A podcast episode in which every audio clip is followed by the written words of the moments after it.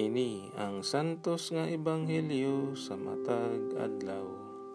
Marso 25, Webes sa ikalima nga simana sa Kwaresma, tuig 2021. Pista karon sa anunsasyon sa Ginoong Hesus Kristo. Pagbasa gikan sa ebanghelyo sumala ni San Lucas.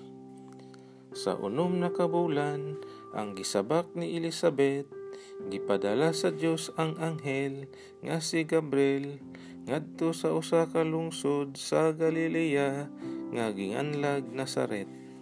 May mensahe siya alang sa usa ka batan-ong dalaga nga ulay nga ginganlag Maria.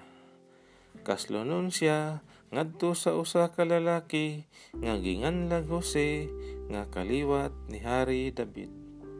Miadto ang anghel kaniya ug miingon. Paglipay, ang Ginoo nag-uban ug nagpanalangin kanimo pag-ayo. Naglibog pag-ayo si Maria sa pagkabati niya sa mensahe sa anghel ug namalandong siya kung unsay kahulugan sa iyang mga pulong. Miingon ang anghel kaniya Ayaw kahadlok Maria, kay gikahimutan ka sa Dios. Ikaw magsabak ug manganak ug usa ka batang lalaki ug nganlan mo siya Hesus.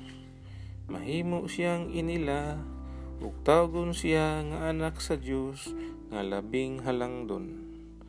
Ang Ginoong Dios maghimo kaniyang hari sama sa iyang kagikan nga si David Mahimo siyang hari sa mga kaliwat ni Jacob hangtod sa kahangturan ug dili gayud matapos ang iyang gingharian. Si Maria miingon sa anghel, Unsaon man pagkahimo niini nga wala man ako'y bana. Ang anghel mitubag, Mukunsad kanimo ang Espiritu Santo ug magpabilin ang gahom sa Dios diha kanimo Tungod ni ini, ang balaan nga bata tawgon nga anak sa Dios. Hinumdumi ang imong paryente nga si Elizabeth.